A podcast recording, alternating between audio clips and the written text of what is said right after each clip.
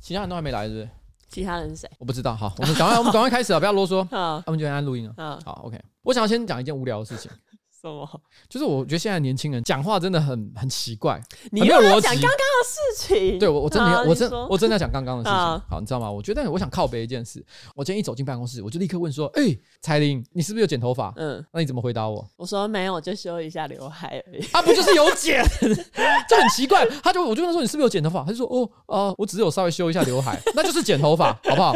但是我本来以为就只有这样而已。啊我一转头，我就看到杰克，嗯杰克头发现在变超卷的，嗯，很大波浪的感觉。我就问他说：“哎呦，杰克，你去烫头发哦？”他说：“我没有烫，我只是去补烫。” 我心里想：你们是不是有病啊？没有没有，因为如果直接承认的话，感觉是哦，你有没有剪头发？感觉是我整个造型都换了，但就不是啊不，是。可是你，我问你一个问题，你觉得我为什么要跟你讲这些事情？因为你发现我的刘海不一样。然后我发现杰克的这个卷曲度也变高，嗯，为的是什么？是因为我想告诉你们，我很关心你们。啊是 我只是要表达这件事情，然后你们在那边讲说：“哎呦，我没有剪，我没有烫。感觉现在拒绝你的关心。对没有没有，不用不要看我，拒绝被关心”让我非常的难过。啊，你很伤心。哎，等一下，等一下，等一下，等一下，等一下，我是要按这个，我按错，手指手指太大，是不是有人在侧拍你紧张？有一点，有一点。你你知道有一个东西叫做好像 big thumb 什么大拇指，是怎样？就是好，我等一下解释一下。啊，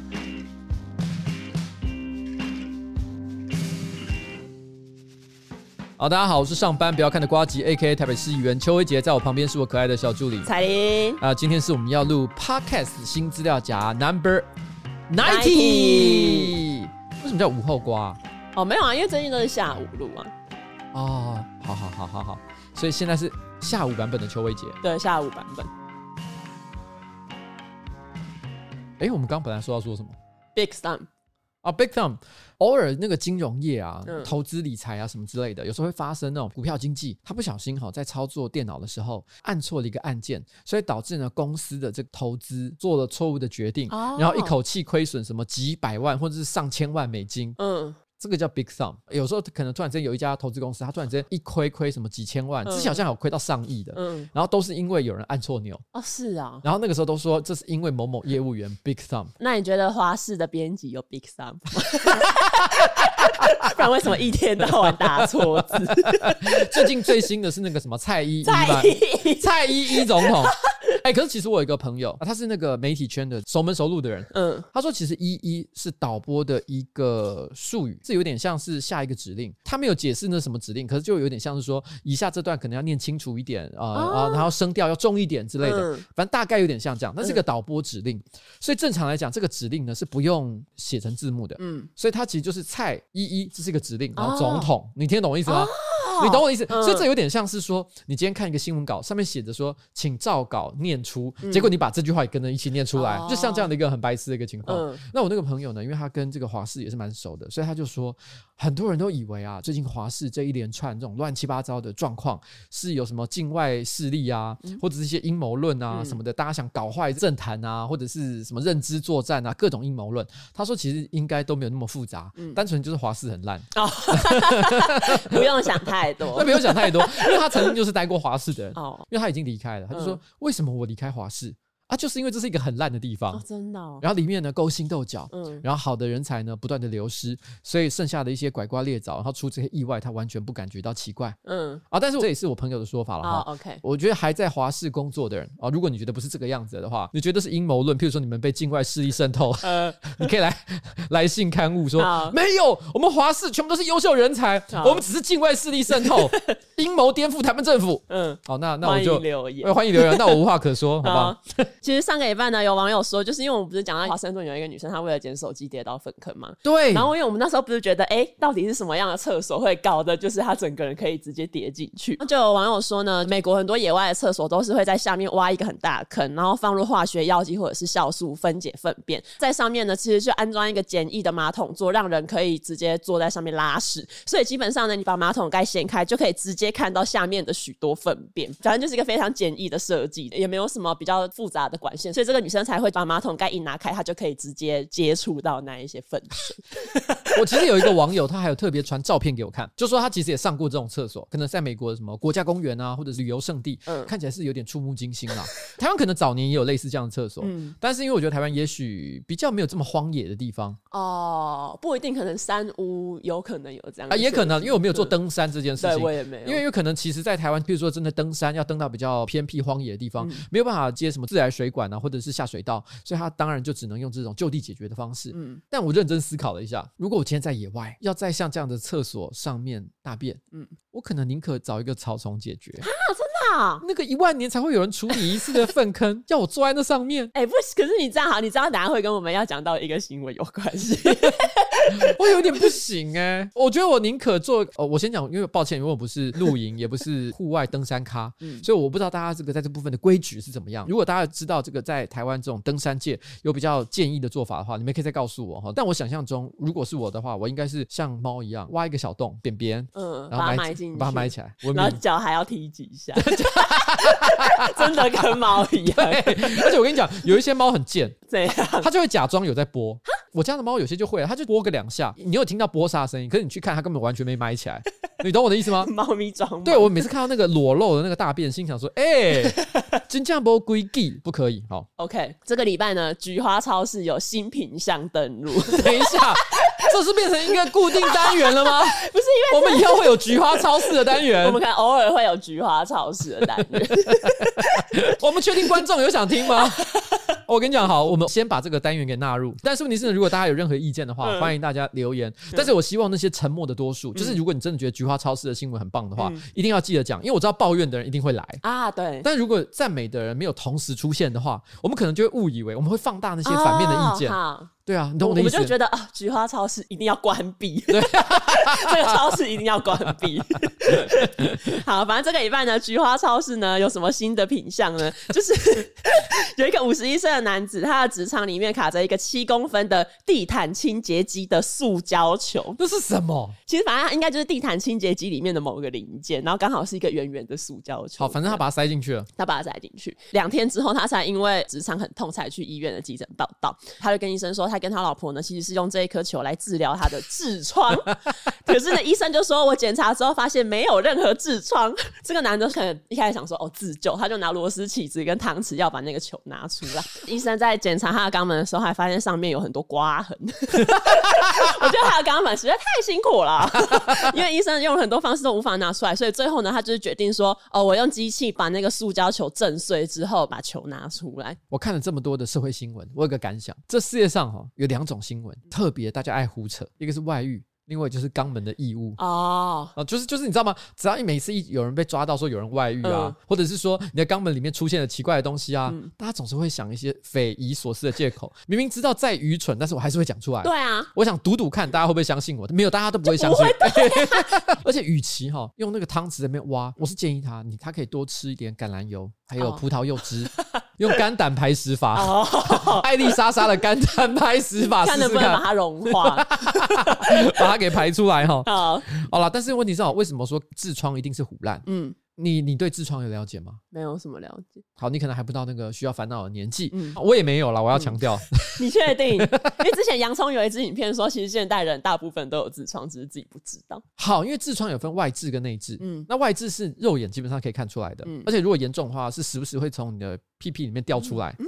嗯常常会有那种得外痔的人，就会说，因为他掉出来的时候会有点影响到生活，所以他会把它推回去。所以就是说，今天假设你今天是有痔疮的一个情况，嗯，他不太可能是用塞球球的方式来治疗。哦，他通常只有两个治疗方式，一个是吃药，一个是透过外科手术。嗯，但是很容易复发啦，因为这个跟体质有点关系，所以只能跟大家建议了哈。如果你很害怕痔疮对你的生活造成影响的话，嗯，保持这个良好的饮食习惯，多吃纤维质。然后呢，上厕所的时候，如果觉得自己大不太出来的时候，不要一。直蹲在那个厕所上，不停的用力，嗯，因为能出来就是能出来，不能出来就是不能出来，没错。然后你在那边用力个十分钟到十五分钟，它就可能会为你种下痔疮的原因。哈哈，好，你是不是会做这件事情？你说硬把大便挤出来，对，有时候会啊，因为有时候不挤出来你不甘心，你会觉得它就快要出来了，为什么没有出来？你会给自己设停损点吗？停损点哦。就比如说你尝试了多多久？好，大概是我挤到流汗的时候，我就不会再做这个事情。因为有时候夏天很热，然后你不可能就拉屎还吹电风扇什么的。为什么不会？怎么会？啊，你拉你你大便吹电风扇？我我蛮常把电风扇拉到厕所，的？很舒服啊。学到新的生活小诀窍。反正刚刚呢，那个男生简单来说，他为什么在屁股里面塞塑胶球，就是因为他想要跟塑胶球做爱嘛。我们不能够果断的说他一定是这样，好我只能说百分之九十九，然后百分之零点零零一趴就是不小心跌倒跑进去，通常都是这样。反正重点呢，就是他不小心把塑胶球用进去，他不用在那边讲一堆有的没的嘛。所以这代表什么？这代表说可以用六十秒讲完的事情，就不要花六十分。这个是我写在我个人粉砖上面的自我介绍。对，这应该不算是什么名人讲，这基本上邱薇姐就是邱薇姐。这个可以用我的那个个人的图。啊，你说我们要接那个你一直都放这一句的那个？对，其实我这句话应该是我自己讲的，我好像不记得有别人讲过这个东西。真的、啊？我单纯只是觉得，因为我我其实很讨厌废话，嗯、我自己有一个规则、欸，嗯，开会不可以超过一个小时。有些老板莫名其妙喜欢把大家关在会议室里面，欸、得到一个结论。嗯，比如说，哎、欸、哎、欸，我们来来创意发想，一个小时、两个小时过去，想不出来是不是？大家给我想出来为止，来叫便当。我跟你讲，当大家第一个小时没想出来的时候，绝大多数人已经变白痴了。不是啊，而且你给人家压力，要人家去想的时候，就有可能想不出来啊。对，这就跟挤大便是一样的概念，挤、啊、不出来的时候就是挤不出来。没错。所以我觉得，如果当你真的有话要讲的时候，前六十秒就有可能可以把话说得很清楚。嗯。如果你需要花六十分钟才能讲清楚，很可能你根本不知道自己要说什么。哦。所以我想这个哈也是资讯沟通上我觉得非常重要的一个点。没错。像比如说我自己啊，以前我在职场上班的时候，我常常都会跟大家讲，你在做简报的时候有一个很重要的观念，跟新闻写作很像。假设你要做一个二十页的 PowerPoint，嗯，第一页一定要有个 Summary，你直接把后面十九页的内容变成一页，然后那一页东西就是你开头的东西，嗯，你为什么要做这件事情？你要怎么做这件事情？嗯，最后会有什么效果？嗯，你要把这件事情先融融合成一张的 PowerPoint，嗯，为什么要这么做？因为很多老板没有时间听你讲六十分钟，哦，他甚至于可能只愿意怎么样？五分钟。可能比五分钟还短哦。如果你在一分钟之内已经让他失去兴趣了的话，你后面都没有用。嗯，像比如说我们常常在职场上，我们常会讲所谓的电梯演说，你有听过这件事情吗？啊，我知道，呃，就是在你搭电梯的那一段期间里面，你要。比如说自我介绍，或者是你要推销一个你想推销的东西，为什么要做这件事情？假设你在一个大型企业上班，譬如说你在 Facebook 上班好了，嗯、在他总部，难免你有时候在搭呃在搭电梯的时候，有机会可以遇到什么 Mark Zuckerberg。好，你在电梯里面遇到他，但是你只是个基础的职员，甚至可能只是扫地工。可是你对于 Facebook 有一个非常好的 idea，嗯，这个时候他就在电梯里面，你有十五秒时间可以跟他相处，嗯，你有什么办法在十五秒里面让 Mark 知道你一个超屌的 idea，让他愿意去试试看，嗯，让他投入资源去做。没有，你要跟 Mark 说 Hell Lizard，蜥蜴人万岁。这可能也是一个做法，对这可能就是让他跟他沟通的关键。就是要直接正中红心。他一听到，你会发现他眼睛那个瞬膜扎了一下，瞬间眼球变直的。对，反正这个就是我觉得资呃沟通上很大的重点了哦。嗯啊、呃，所以现在来跟大家介绍一下 SAT Knowledge 知识卫星哈。杰克，你按到灯吗？你在干嘛啊？我看一下哦。啊？什么东西啦？很突然呢、欸！祝你生日快乐！祝你生日快乐！祝你生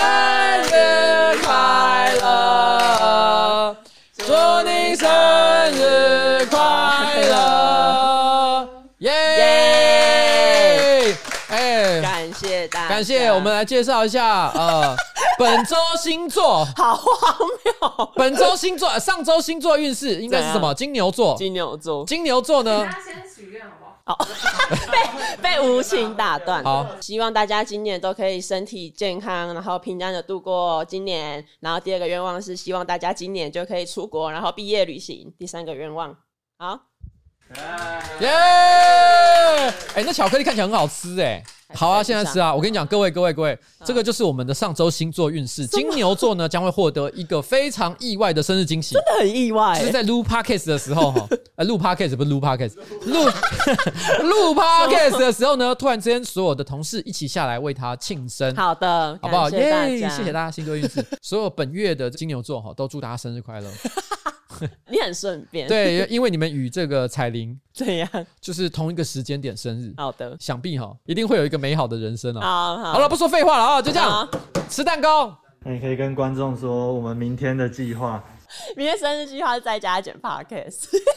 什么啦？现在大家会听到有一些窸窸窣窣的声音，那个是呃冬叶正在把他的上衣脱掉，然后想要想要跳一支舞来帮来帮彩铃庆生。好，刚刚讲到哪里？好。所以，我们今天要介绍的是哈，SAT Knowledge 知识卫星哈，所为各位带来的即学即用的图像资讯表达课。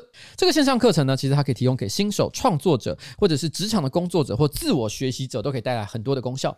举例来讲呢，譬如说，如果你是新手的话哈，或者是你没有任何的设计底子啊，也没有工程的背景，你也能够在上完这堂课之后，做出好看又专业的资讯设计图表，还有数据 dashboard。如果你是新手的话呢，因为你没有设计底子，也没有任何背景，可是你也可以上这一堂课，是因为这一堂课它使用的工具呢，都是免费的线上工具，所以你不用一定要，比如说哦，要会用 PS 或者是要会用 AI 才可以上这一堂课。就什么是 PS？什么是 AI 啊？这些要多做 Photoshop 跟 Illustrator，OK，对，这些都不用，就是你用免费的工具就可以完成咨询设计啊，没错。而且如果你是创作者或者是社群行销人员的话，这个课程会教你如何让资讯呢用更吸睛、好看、易传散的方式呈现，然后打造受欢迎的贴文。就最容易理解就是懒人包需要这个技巧，然后或者是。如果你想要办一些展览呢，大学生或者是你的公司有在策展，然后有一些资讯想要传达的话，也都可以用到这一项技能。好，还有职场的工作者哈，它可以让你用更有效率的方式呢，做出让主管、老板一眼就能够看懂的简报。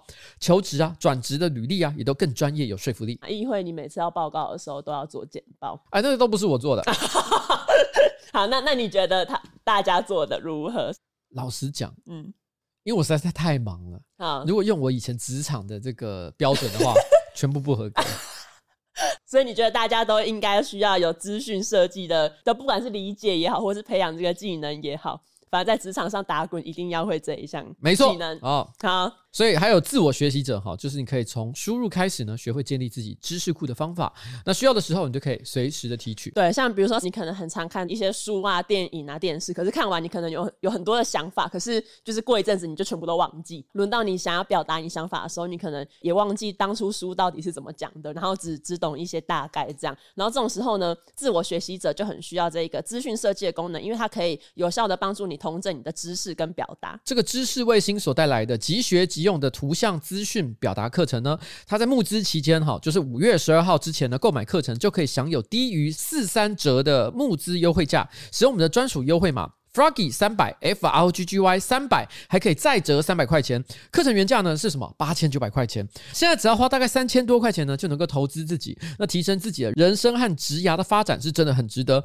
如果你有兴趣的话，就欢迎点击下方的资讯栏，加入这门十二个半小时的扎实课程。现在就立刻点击资讯栏下方的链接呢，立刻加入知识卫星的即学即用的资讯设计课程吧。好，接下来进入上周星座运势。哎，我以为你要放弃了。放弃什么？没有啊！啊，你不是后来有准备？有有准备。嗯、好，那你知道我要讲什么吗？呃、欸，那个什么诸葛孔明，你知道那是什么吗？我不知道，是跟最近的动画有关系吗？上周星座运势呢，我想要特别介绍的是，应该是处女座。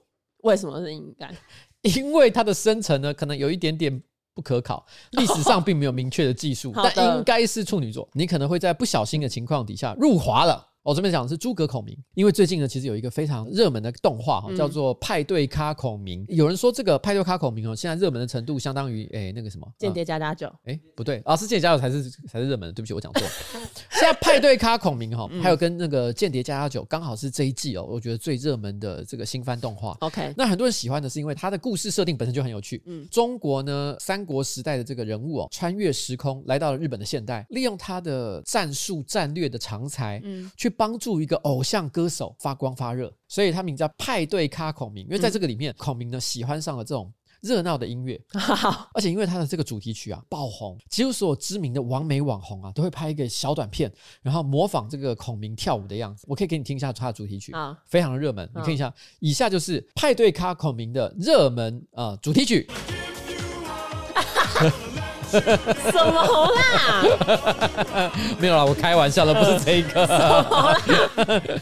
我我现在真的给给给你给你听真的。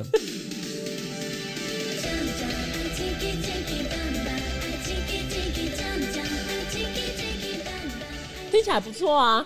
因为它里面有一个非常洗脑的台词，嗯，讲讲一记一记棒棒，但不是日文的意思，因为它本来是另外一首歌，好像是巴西还是哪里，反正是那种拉丁语系的歌，他把它翻唱成他的主题曲。嗯、但是为什么他突然之间入华了呢？因为在这个片中哦，曾经出现一台车子，车子上面的那个车牌号码写的是四七二九一，如果直接用日文来念的话，音有点像是叫做西纳尼库西纳尼库尼库尼库伊。西纳尼库伊，我不太确定我念的够不够标准。你如果念错，就是鲁日。对，因为西纳就是日本人讲支那，就是对中国比较轻蔑的称呼。嗯，所以尼库伊是讨厌，所以等于是讨厌中国。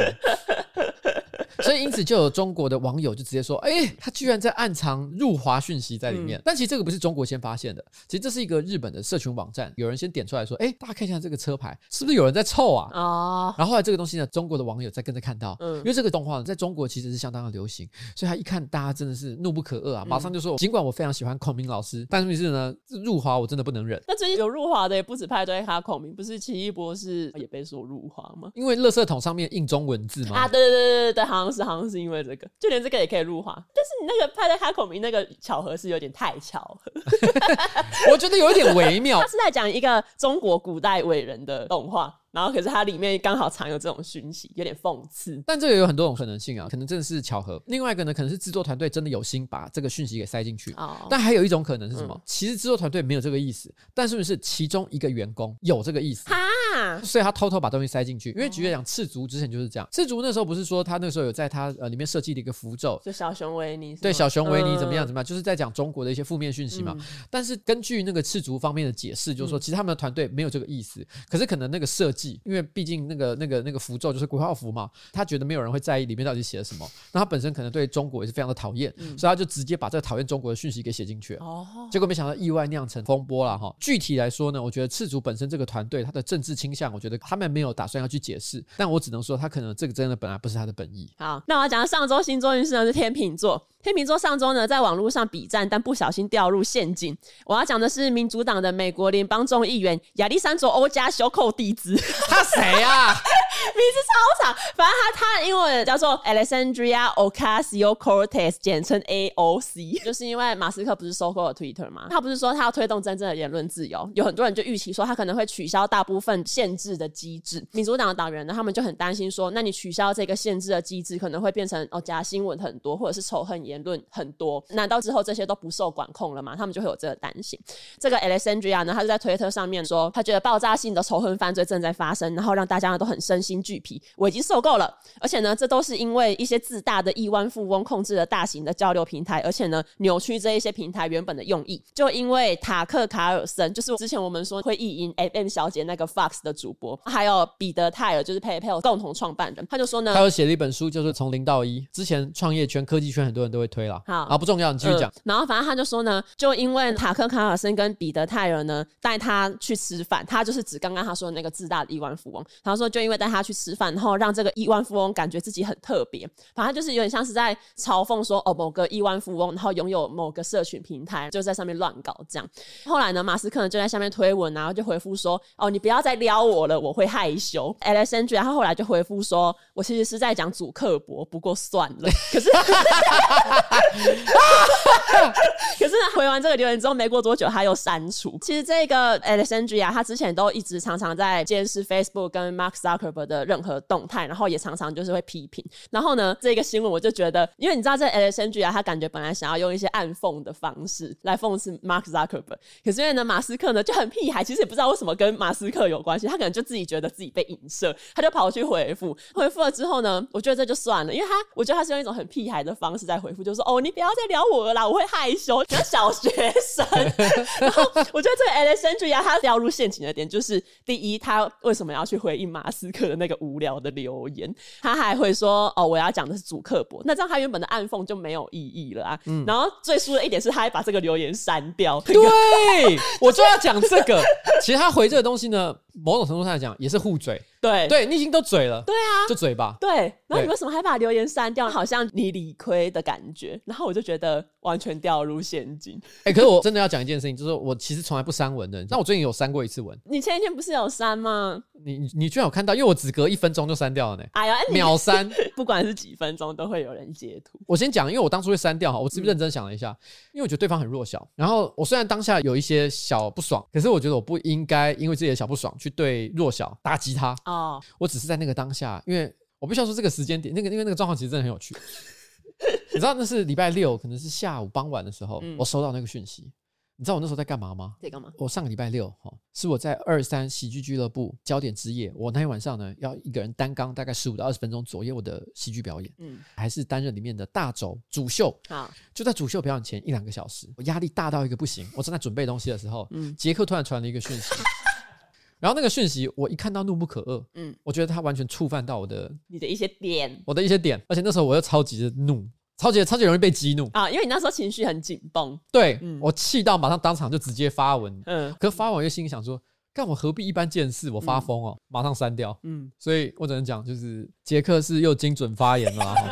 我不太懂为什么杰克这么懂得惹我生气，真的耶，这是他特殊技能。而且你知道吗？这句话，而且最好笑的事情是，这还不是他跟我讲的什么，哦、是他转述别人的话，嗯、连转述都可以出错。对，我在当下，我心里想说。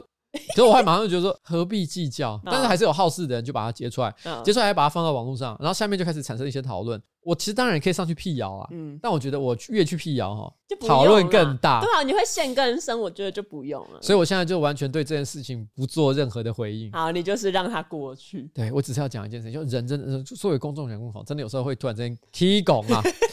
这位 AOC 小姐，我想她在那个当下哈，她应该只是觉得就是。阿姨了嘛，就是很像那种国小女学生，就说：“吼，我哪是在讲你呀、啊，我是在讲什么 Mark Zuckerberg 啦。”对啦，可是回完之后就觉得很不甘心，所以就把它删掉。你是我们蜥蜴国的吗？你你不是，你少闭，你给我闭嘴！这一般人凭什么在那边回复？闭嘴啦，伊了嘛！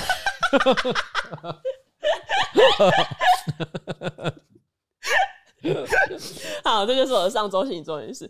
进入到本周第一则新闻：前几天在南非的约翰尼斯堡有一个女生，她在一个叫 Sandton City Mall 购物中心里面的麦当劳点餐，点餐点一点，她就回头，她就看到她的男友居然单膝跪地，拿出钻戒开始跟她求婚。然后，因为她其实转过去之后，她有一点就想说：“呃，你你为什么要跪在这里？然后手上还拿戒指？”她可能后来意识到是求婚吧。她就是跟她男友讲了一些话，她表情其实不太好看，可是因为周围就是民众可能看到哦有。有人求婚，然后就欢呼啊，然后拿出手机开始拍照。可那女生她就一直脸色沉重，讲一讲之后，那女生呢，她就是一脸不耐烦的就直接走掉。然后那个男生那时候还跪在地上，他跪了大概三分钟，然后他可能也觉得也觉得很错愕。然后那女生走了之后，那个男生才赶快站起来，也跟着离开。反正这个影片呢就被人家拍下来，PO 到推特上面。我我个人认为，好，关键问题应该是麦当劳，一定是麦当劳啊，不然嘞？如果今天吴东叶他在麦当劳跟你求婚。我我回答说，你不如在便利商店求婚，而且我觉得他很可能，他求婚台词是巴拉巴巴巴。，I'm loving it，好生气哦！他拿出戒指的瞬间，还在那巴拉巴巴巴，然后一边巴拉巴巴巴，一边把那个盒子打开。他他他把麦当劳的汉堡打开，里面有一个戒指。我完全会超级生气，巴拉巴巴巴，真的不行，对吧？而且旁边还很多人在看，有够丢脸。其实我不太懂为什么这个男的会选择在麦当劳求婚，但是也可能他们在麦当劳有一个独特的怎么讲回忆，这个是我们唯一不知道的讯息。好，如果没有的话，他真的是瞎报。但是我们我们用比较正面的角度去想，就是假设真的他就是想要在麦当劳求婚，我觉得我们也可以帮他想一些比较除了巴拉巴巴巴之外。比较好的求婚台词，好，例如，例如说，我是鸡块，你就是我的糖醋酱，我们两个应该永远不分开。然后这个女方会说：“我喜欢啃琼酱。”直接我不喜欢糖醋酱，就是少了你，我们就不对味了。呃哦，你懂我的意思吗？就可以再更用麦当劳的特色去修饰。对对对对，这有点像是你知道吗？以前日本人不是求婚会讲说：“我希望以后每一天都能喝到你的味噌汤。”哦，因为在日本人其实做菜都会晚餐可能都一定会煮味噌汤嘛，那就是平凡的浪漫的感觉。对，所以因为麦当劳有这种平凡感。你是鸡块，我是糖醋酱，We are meant together。哦，或者是说 我想要和你一起推出专属的儿童餐。这时候直接邀请怀孕。对对对对对，哎、欸，这个很有诚意，对不对？反正就是还可以修饰一下。我脑中呢，我在想说，为什么这个男的会决定在麦当劳？他有可能就是用麦当劳法则，平常午餐要吃什么，对对对，随便拿麦当劳。求婚要在哪里求？随便麦当劳，不是用在这种地方。这个男的搞错了，所以那个女生在他的心里面可能是这样想，就是说、嗯、很抱歉，我只想当你的奶昔，嗯，从你的菜单上完全消失。有我，会想要消失，会想要消失。好了，不过我这边好还是奉劝呃各位这个观众哈，嗯、不要随便公开求婚。哦，真的，很多人可能受到电影、电视的一些影响，都把它当成是一件极度浪漫的事情。对，但是你你你如果从来都没有真的好好确认过你跟你女朋友之间的想法是不是在一致的情况，做这件事情有可能给你带来极大的。极大的尴尬。对，我之前就听过一个女生朋友跟我讲过这件事情，她男朋友跟她求婚，公开求婚，她只能在当下觉得在那个氛围底下，她只能说好啊。但是她回去之后，她一直在觉得说，干，我要怎么跟她讲？其实我没有真的觉得好，哎，她也不是要跟她分手，因为她怕讲之后一副就是我要跟你分手，就说哦，你们要结婚哦，那我们现在分手啊，就这种感，她怕男生会这样。对对，可是我其实觉得，我我还没有想到走这一步。对啊，就时机未成熟。结婚这种事情是双方的问题，没错。所以哈，事前有点小沟通，嗯，有个共识，还是比较。正派的做法了，没错。好，好，好，就这样。下一则新闻呢，在美国，美国有一个民众，他叫 Aaron，他某一天在滑手机的时候，他看到，哎、欸，脸书上怎么出现了 Red Hot Chili Peppers 即将在加州 Ferndale 的一个小型展演空间演出，然后一张票呢还不到二十美金而已哦。哎，二十美金是多少钱？大概六百台币吧。不到六百台币，五百多块钱而已。对对对，现在我我各位，我问各位一下，你在台湾听演唱会，嗯，这个大概 Revolver 吧。差不多，在台北市 Revolver 一个一百人的场地，差不多五百块钱，我觉得还算可以了。对啊，但是 Red Hot Chili Peppers，我我不知道大家知不知道这个乐团。我只能讲呛辣红椒，呛辣红椒，我只能说绝对是国际最知名、金字塔最顶端的乐团之一。没错，哦，他们已经存在这个世界上二十几年以上的时间了。啊、最有名的就是那个那个他们的贝斯手 Flea，对 Flea，我跟你讲，Flea 基本上已经是乐团圈哈，像东叶，东叶刚刚旁边直接叫出他的名字，对，因为他是所有。贝斯手心目中的祖师爷，对，没错，他很屌。你像这样的超级民团，嗯，他的地位可能是五月天乘以二十倍，嗯的这种情况，你五百块钱的票价。五百块，夸呛辣红椒，刚不抠脸，然后在一个名不见经传的小场地，你觉得有可能吗？哈，就很荒谬。可是因为呢，为什么 Aaron 会觉得哎，可能有这个几率？就是因为因为 Red Hot Chili Peppers 他们最近刚发行的第十二张专辑《Unlimited Love》，他们就是在 LA 一些小型的展演空间进行一些比较惊喜的演出，所以 Aaron 呢看到之后就觉得，哎，那该不会这个就真的是呛辣红椒的表演吧？他就真的买了那一个票，手刀购买，没错。然后可是后来收到确认信之后，他才发现他买错了，他买的票呢不是 Red Hot Chili Peppers，而是 Red Not Chili Peppers。然后这个乐团呢是专门 cover Red Hot Chili Peppers。哎，这个字只差一个，哎，一个是 Red Hot，嗯，一个是 Red Not。对，然后他还说为什么他会搞错，就是因为他看到那个广告图的时候，因为字全部都是大写，然后大写的 H 跟大写的 N，他可能就是没有仔细的去看，他就搞错，他就买了，他就立刻联络那个售票网站说他想要退费，可是售票网站就他们就说无法退费啊。后来 Aaron 就说。原来因为那个乐团也是 cover 呛辣红椒嘛，那他那么喜欢呛辣红椒，他可能就还是会去看。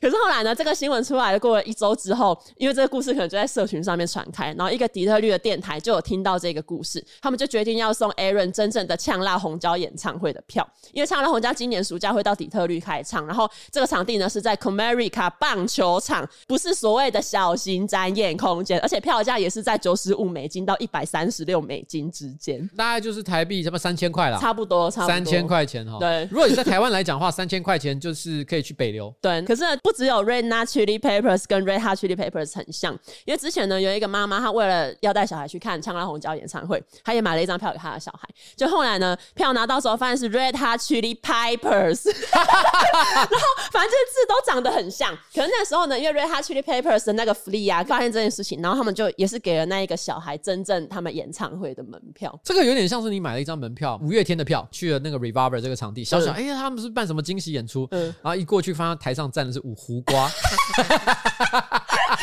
胡瓜在唱大雨大雨一直下。我不要看胡瓜，我怕是胡瓜跟八七乐队，你知道有个乐团叫八七乐。反正大概是这样子的感觉。其实台湾也有一些乐团呢，它的名字一开始取的时候也是有一点点模拟比较有名的团，像比如说拍谢少年，嗯，英文名字叫 Sorry Youth，嗯，Sorry Youth 其实是因为之前有一个很有名的国外团叫 Sonic Youth，音速青春，台湾好像在二零零五年的时候曾经办了一场活动，是致敬 Sonic Youth 的活动，所以那个时候拍谢少年第一次要出来表演，他们就组了一个团，毕竟是致敬音速青春的活动嘛，所以他们就取了一个有点搞笑的团名叫 Sorry Youth，是啊，所以他们本来一开始可能是抱着一种就是啊随便啊先取一个搞笑团名，结果不知不觉这个 Sorry use 一用就从二零零五年用到现在，变成拍谢少年，这有有点像是就是弄假成真了。好，下一个新闻呢，就是英国《镜报》有报道说，有一个四十七岁的英国男生叫做 Malcolm McDonald。就是那个麦当劳的 McDonald，嗯，然后他说他多年前呢，因为败血症，所以导致他的阴茎跟他的四肢都发黑，然后他的阴茎呢，甚至整根坏死，直接掉落啊！伦敦大学医学院辐射医院的医生拉尔菲就在这个男生的左手的前臂上种了一根大概十五公分的仿生阴茎啊！天啊，这个好特别哦！对 啊，就是、怎么做的、啊？对啊，而且为什么是种在手臂上？会种在手上是因为手的皮肤肤质比较接近屌，所以长出来肯定比较。好，刚刚杰克说呢，就是为什么是种在手上，就是因为那个手的皮肤的肤质好像是跟阴茎的皮肤的特性比较相近，所以是种在手上。但不论什么原因了哈，嗯、反正总之他就先种在他的手上嘛。没错，先种再说。先种再说。这他这是手枪哎，他手淫的定义跟别人不太一样。他说，当别人说我要打手枪的时候，他都会用一种很鄙夷的眼神看着他人说：“你们那个不叫打手枪，我看看 real real 的手枪，real real hand job。”种这个阴茎呢，本来是计划就是种完两年之后就可以移植到他的下体，可是因为这个 McDonald 他因为生病所以延期，然后延期之后呢，就突然遇到那个武汉肺炎的疫情，所以导致他就是手上就一直。长着一个阴茎，因为毕竟这个东西哈。不是什么会致命的疾病，对，他现在全部的那个医疗能量都拿来集中救治这些什么武汉肺炎的时候，谁哪有空说管你那阴茎的问题？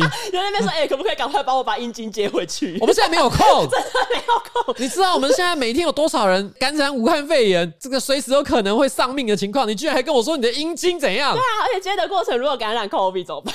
你的阴茎，它会变成武汉阴茎，武汉阴茎。因为这个男生他甚至拍了一个纪录片，叫做《手臂上长了一根阴茎的男人》，然后他就。有透露说，反正前前后后呢，这整个手术加养殖的时间大概是六年。他就说，这六年完全是一场噩梦，不管天气多热，他都只能穿着长袖遮住他手臂上的阴茎。他还说有一次呢，他在超市呢要帮一个老奶奶拿高处的东西，结果呢袖子就不小心往下滑，这一根阴茎呢就直接在老奶奶的脸前面晃来晃去，然后他就觉得非常的尴尬。老奶奶心想说，这一定是开玩笑。老奶奶想说，哦，我应该是老了，我应该是老了。这什么特殊化妆，生化怪物？对。这个新闻就是在说呢，经过九个小时的手术呢，这一根六年的阴茎，它终于呢物归原位，然后回去他的下体。唐娜觉得自己又变回了真男人。我觉得他是一个真的可以用手让女孩子开心的男人。他可以代客做爱，就是不是真的用下面，而且他还是双手万能这句话的代言人。真的，他可以用他的另外一只手帮他的另外一只手打手枪，好可怕哦！有很多可能性。这让我不禁想过有一个很古老的笑话。什么？我我我不确定我们在这边讲过了，嗯、但我蛮常讲这个笑话。我讲给你听。有一天，小明他的额头上。啊长出了一个奇怪的东西，本来以为只是个小肿包，但没想到越长越大。他发现怎么长得看起来像一根屌，他就觉得哇，怎么办？额头长了一根屌，这样不得了了。他马上跑去看医生，那医生就说：“哎，不用担心啊，这个药给你回去拿去擦一擦，你擦个一个礼拜，它就会好了。”嗯，然后他就拿回去擦，他擦了三天。就发现哎都没有好，那个阴茎还越长越大，而且还长得更快，他就吓到，他马上要再去看医生。他说：“医生，这个根本没有好啊，我那阴茎还是越长越大。”然后医生说：“你不用担心，你再擦个几天，我跟你保证一个礼拜就会好。”他就继续擦，阴茎越来越大，越来越大，最后两个蛋蛋长出来，遮住了他的眼睛，他就看不见那根老二了。好，反正他看不到了就没有问题了，这种感觉。好，很意外的有，有有一点异曲同工之妙。好了，这个是个屌面人笑话哈，没错。下一则新闻呢是英国威尔士的登比郡，前一阵子呢有一个狗主人叫 Tina，他带着他的吉娃娃叫 Benji 去 Barkby 海滩散步。散步完之后呢，他们要走回停车场，准备上车之前呢，狗狗呢发生了一件非常悲惨的事情，就是它在人的大便里面滚来滚去，所以狗狗的身上沾满人的大便。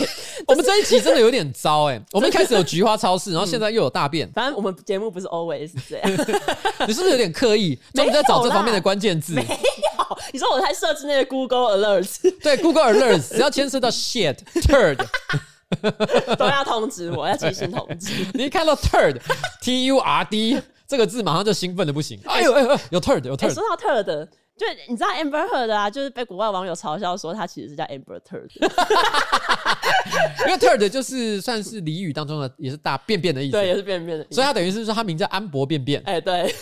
回到刚刚的新闻，就是狗狗身上沾满人的大便，这是为什么呢？这就是你。你刚刚前面说的，你会在那个什么草丛里面大便，就是你这种人害的。哎、欸，我说我会把它埋起来啊！哦，你会把它埋起来，我会把它埋起来。好，对，因为他们去散步的那一个海滩附近呢，只有一座公厕。可是呢，因为在四月初的时候，这个公厕要维修，所以暂时关闭。然后本来是预计呢，可能在复活节后没多久就会完成修复，可是就是还没啊。在厕所修好之前，但是郡政府也没有安排任何的替代方案啊，也没有流动厕所。可能就是因为这样，所以去海滩的游客呢，他们就选择哦，那我们干脆就搭在海滩的停车场旁边吧。所以才会在那个停车场周围全部都是人的大便。这个狗主人 Tina 他就说，这其实不是他的狗第一次沾到人的大便，只是因为第二次，因为他不是在里面滚来滚去。嗯、他说，因为第二次面积实在。是太大了，就你知道他的狗毛色本来是那种米白色的吉娃娃哦，然后就变成有点深咖啡色的。也有另外一种吉娃娃是这种。哦，你你刚才干脆把它想成我换了另一种狗，对，另外一种狗。他说，因为第二次的面积太大了，而且呢，实在是很臭，而且因为你也不知道狗狗如果沾到人人的粪便会不会有什么衍生的疾病，欸、所以他就是赶快把狗狗，就是因为还不可能在狗全身是人的大便的情况下把狗带上车带回家，嘿他就把它带到海滩旁边用那个海水清洗。可是因为海水很冰嘛，然后狗可能一被冲就很激动，然后狗就是会开始打它，然后可能甚至就是一直碰到那一个狗主人这样。后来这个狗主人实在是没有办法，就只好把它带上车，带回家慢慢的洗，顺便要把他的车子清洁消毒一下。这让我们想到，其实你记不记得之前我们已经讲过两次，就呃、哦、有人沾到大便，有人沾到大便，最后还搭车离开现场。呃、这情况是异曲同工之妙，只是换成了人。对对。后来呢，因为 Tina，哎、欸，我觉得这有可能是因为记者问了奇怪的问题。反正 Tina 呢就说：“我怎么会知道那是人的大便呢？”这有很难吗？这难道要有博士学位才能知道吗？所以，我我就在看到这一个回复，我就想说，记者到底问了什么问题？该不会是问他说：“啊，你怎么知道是人的大便吧？”我觉得是不需要博士学位才能够知道这是人的大便，但是我知道有一个人是这方面的专家，那个人就是 Amber Heard，他一定能够知道怎么分辨这是人还是狗的大便。其实我在看这个新闻的时候，因为下面不是通常会有那种衍生的新闻嘛，然后我就发现了一个奇妙的问题，就是在英国的威尔士呢，好像狗大。大便是一个超级严重的问题。好，我这边先讲一个故事。一九七九年，有一个人叫 Colin Smith，然后他曾经呢，就是因为狗大便。截肢啊！他那时候呢，在橄榄球场打橄榄球，可是他不小心摔倒骨折，然后骨头是刺穿皮肤的那一种，有一点可怕的骨折。然后他立刻就被送往医院，可是不到二十四小时呢，医护人员就说你的腿已经被感染了，而且是被动物的粪便感染，所以他最后才必须要截肢。哦，就是因为他打球的场地可能地上有很多狗大便。嗯，后来 Colin 就有说，大家如果有要带狗出去散步，要负责把狗大便捡起来。然后呢，这一则新闻里面就有讲到说，在 Colin 所在的那一个城镇，地方政府呢，曾经在十个月内就开出了相当于新台币八十五点八万的罚单。其实，在威尔士这个地方，狗随地大小便，然后主人也不会负责捡，这个问题很严重。我我觉得，呃，Colin Smith 他的确遭遇了一个人生非常重大的变故，这点是真的让人觉得很同情。嗯，但是再过五十年或一百年后，这个相关的法规，嗯，未来都会被叫做 Colin Smith 法案。对，Colin Smith 法案，可能一百年后会因为成为狗大便的守护者这件事情，继续被留存在威尔士人的记忆当中。他的照片会出现在每一间宠物店里面。对，宠物店上面会有 Colin Smith 的照片，说勿忘 Colin Smith。对，他说 Colin Smith 曾说，狗如果大便，你要捡起来。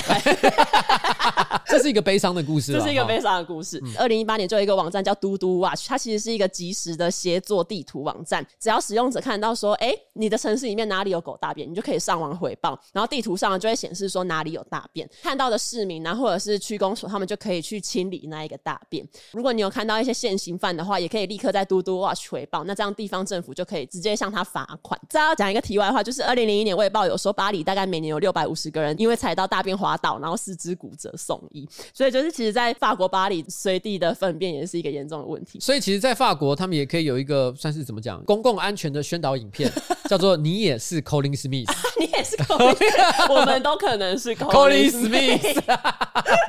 所以呢，就是二零一八年的这个嘟嘟 Watch 因为在英国掀起风潮，法国呢就有一些网友他们就说，哦，希望法国也可以引进这一个即时地图，因为不然我们的那个水地狗大便的问题实在是太严重了。这样，因为二零一八年呢，就是这个英国跟狗大便有关的新闻实在是超级多，然后有其中一则就是在英国的剑桥郡有一个城镇上面有一个民众他的电线杆上贴了一张传单，上面就说呢，你想要开始学会做瑜伽吗？那你先从弯腰捡狗大便开始，这个叫做下犬式，懂吗？然后呢，你可以把大便丢到垃圾桶里面，就是狗大便的问题已经帮民众制造了许多灵感，然后让民众自己自发性的来清理狗大便。他用了一个非常幽默的方式，用瑜伽的动作 告诉他说：“哎、欸，你知道，当然不是很喜欢觉得瑜伽很潮吗？嗯、对不对？我想，那你可以用捡大便的方式做出来。啊、下犬式有没有听过？嗯、拜日式有没有听过？哦，这都是一些可以学习的动作。对，那你有没有想要学习在野外怎么大便呢？你可以试试看青蛙式。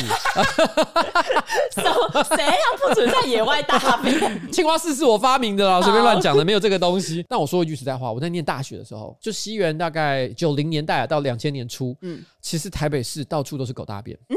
你每年都会踩到几次狗大便？我说真的，那个时候狗大便的问题是比现在严重非常多的。嗯，但我我觉得随着就是大家公德心的提升，因为这东西只能够诉诸于狗主人的公德心。嗯，那我觉得其实经过这二十年的演变啊，我觉得我不敢说所有养狗的人都一定会自律。嗯，但自律的人显然已经高于那些不自律的人。哦，因为现在路上其实也真的很少看到有狗大便啊，真的是比以前少很多。对啊，我跟你讲，我以前我老婆啊，走在路上，嗯。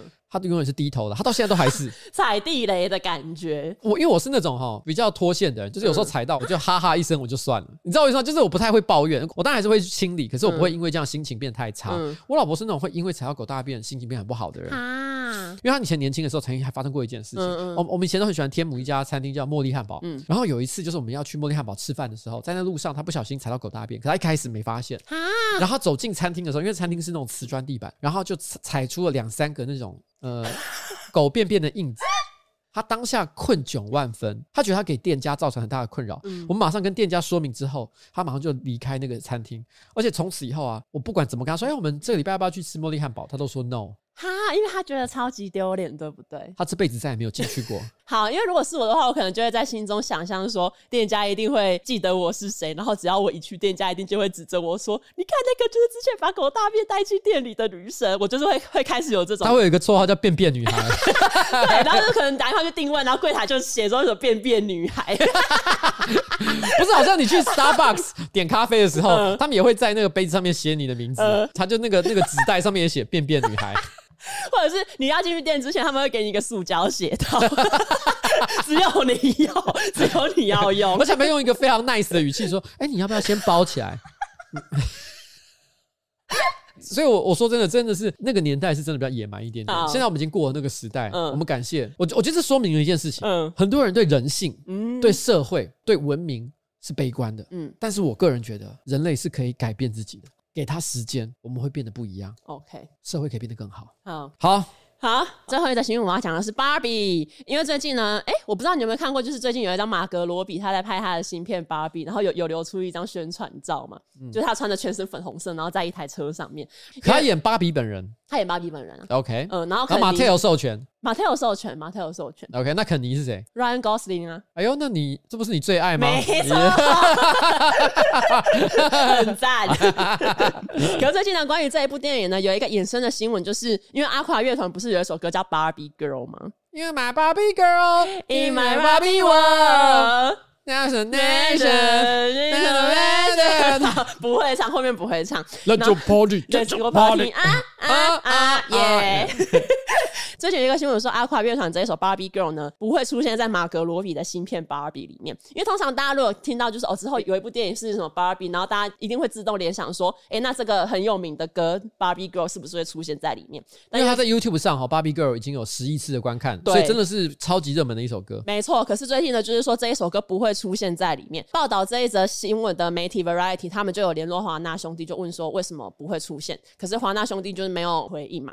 媒体就有猜测说，可能是因为因为阿夸以前跟芭比娃娃的公司 Mattel 有一些纠纷。当年呢，《Barbie Girl》这首歌爆红，然后 Mattel 呢就以商标侵权为理由提告，因为《Barbie Girl》里面的歌词有有一些阿夸对于社会的批判，比如说你可以梳我的头发，也可以在任何地方脱我的衣服，在幻想世界中我就是一个无脑的金发女郎。然后阿华呢，甚至当时呢，我觉得可能也是怕跟那个 Mattel 有纠纷，他们就是在专辑的 CD 盒背面就有说这首歌其实是一种社会评论，跟这个娃娃生产商就是没有关系，Mattel 没有要求我们制作这首歌。其实这段话完全就是 YouTuber 在他的影片开头讲说，本集节目没有接受任何厂商的赞助，对对对，没有业配，对，这不是一首业配歌曲，对虽然名字叫 Barbie Girl，但是跟 Mattel 没有关系，没错，我们在评论是 Barbie Girl 的这个社会现象，没错。嗯、可是后来呢，Mattel 他们发言人当年就有出来说，即使说歌词他们可以接受，可是呢，因为这一首歌呢是在未经 Mattel 许可的情况下出版，那这就是偷窃啊。然后那时候阿夸的唱片公司听了也觉得很不爽嘛，他们就告 Mattel 诽谤。可是当年加州的法院就有驳回这两方，然后就是说，哎，你们双方冷静一下。因为这个案子后来好像 Mattel 有想要继续上诉，可是好像就是无疾而终，就是被冷处理。先讲从制裁权呢、啊，这个 Mattel 的说法是绝对是不合理的啦，嗯、因为他用这首歌呢，并不是直接剽窃芭比的形象而已，嗯、他事实上是针对芭比的现象做出文化的评论。嗯，因为当智慧财产有背后一个很重要的关键，就是说，就来讲 Mattel 有芭比这个东西，他做这首芭比这首歌，因为使用了大量芭比的素材，导致他获得巨大的商业成功。如果完全这个逻辑就是这么简单的话，那的确他应该要跟 Mattel 先行有一个商业合作的契约。嗯、可是实物上来讲，《Barbie Girl》这首歌之所以能红，并不完全只是他剽窃，啊、而是在于说他对于 Barbie 这个现象提出他自己个人的看法。嗯，他在创作的过程其实才是 Barbie Girl 这首歌的精髓。嗯，所以其实不能够说他是剽窃 Mattel 的智慧财产。我在这边呢，就是有找到几个跟芭比有关的有趣小故事。其实芭比当初是一个叫 Lily 的德国娃娃，然后那个德国娃娃其实是以应召女郎为原型，因为创办人其实是在瑞士发现这只德国娃娃，这德国娃娃常常拿来作为就是送给成年男性的一些礼物。创办人呢，Ruth Handler 他在德国看到之后，把它带回去。以这一只印章女郎娃娃为原型来设计出芭比，我觉得这个点其实蛮有趣的一件事情，就是说，你想想看啊，其实，在芭比 girl 以外的，绝大多数给小孩子的，不管说是玩具、玩偶也好，他们都是走可爱的形象。嗯，也就是说，其实他们是想象中小孩子是生活在一个童话的世界里面，没错。然后洋娃娃也都是一些比较梦幻的造型。嗯，可是芭比是少数走写实而且成熟的路线，他们其实是让这些小朋友幻想，就是说，如果有一天我长大，我可以当，比如说空服员，嗯，当老师，我可以当不知道干练的女强人，嗯，她建构出了一个我对未来的想象，嗯，你想看芭比的造型，就是美艳动人，然后腿超长，身材超好，其实跟小朋友现在的状态，尤其是可能八岁、十岁左右的小朋友，他们生活当中正在经历的情况有很巨大的一个差距，没错。所以你说她本来的出发点，曾经其实是给男性用的幻想玩具，嗯。好像也蛮合理的，因为他的确跟一般本来给小女生玩的玩具的这个设计出发点，真的是有点不太一样。没错，而且我小时候，我妹妹也有一个那个芭比娃娃。哦，是啊。我曾经干过一件事，而且我相信很多哥哥或弟弟都干过这件事。你要干嘛？你帮芭比剪头发？不是，你把芭比的衣服脱光。对，我们想看里面到底有什么，但其实里面没有什么，不知道，因为年纪小嘛，还是充满了幻想，我们就会想把他衣服脱掉看看，很无聊。脱掉之后有失望吧？因为其实芭比没有奶头。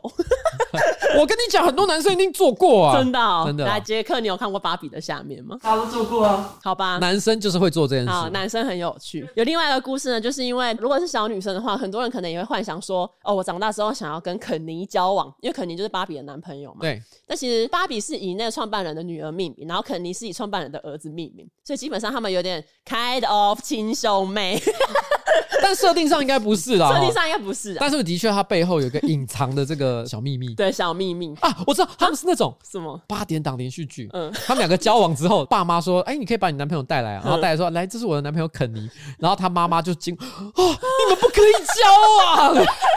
说你怎么是跟他？”对，他说：“为什么？妈妈你怎么了？”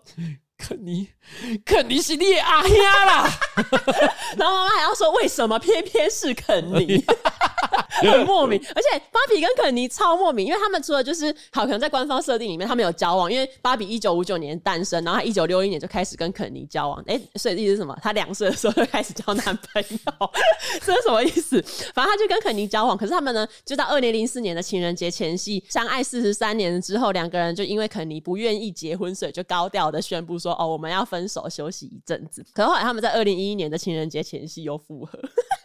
我芭比光，我在看《Sex and City》吗？对啊，他们把这个设定做的很晚。但是我记得以前不知道是夸张新闻还是新资料家，其实也好像提过类似的事情。那个时候是因为芭比，他们觉得在行销上，他们想做一些转向，嗯，因为他们觉得过去那种传统的芭比的这种形象呢，已经不符合新世代大家对女性的一些想法。嗯，他们觉得芭比不需要一定要跟一个金发碧眼的一个这种传统高加索形象的那种白人男性交往，嗯，他应该可以探索各种不同的可能性，不管是职业也好。还是性向也好哦，他们都想做出一些尝试，嗯，但没想到其实市场不是很能接受。这个肯尼才是官配，嗯，所以最后他们也是有一点点基于市场压力哦，所以就回去跟肯尼复合。对，我觉得他们把这个设定做得很很完整。对，所以在芭比这段他们没有跟肯尼在一起的时间里面，他可能跟了很多不同的人交往，像可能有黑人、有亚洲人，然后。芭比经验丰富，对，好。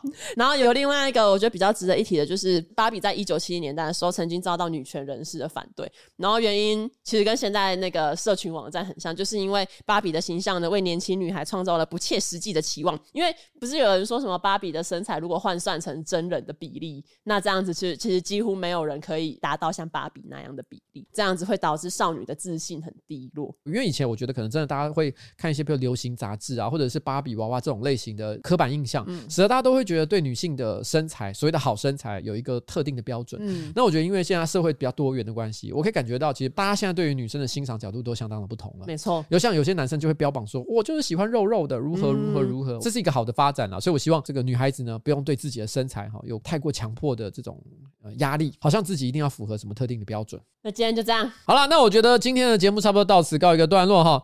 那我们准备跟大家说，哎哎哎哎，要干嘛？拜拜拜拜！我们是不是？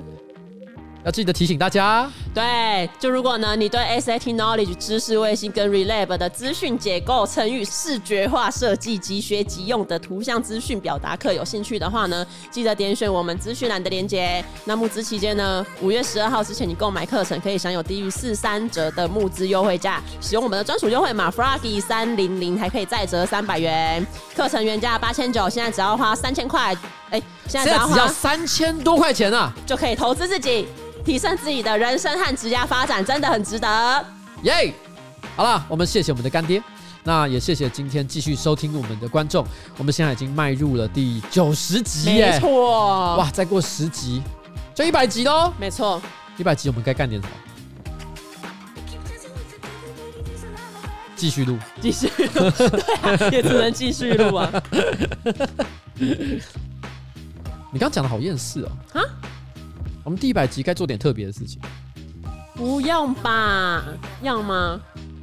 第一百集我们要不要找个些特别来宾什么的？谁？呃，冬叶啊，然后杰克啊。就他算特，你想要过年特辑重演？不太好，我不太建议。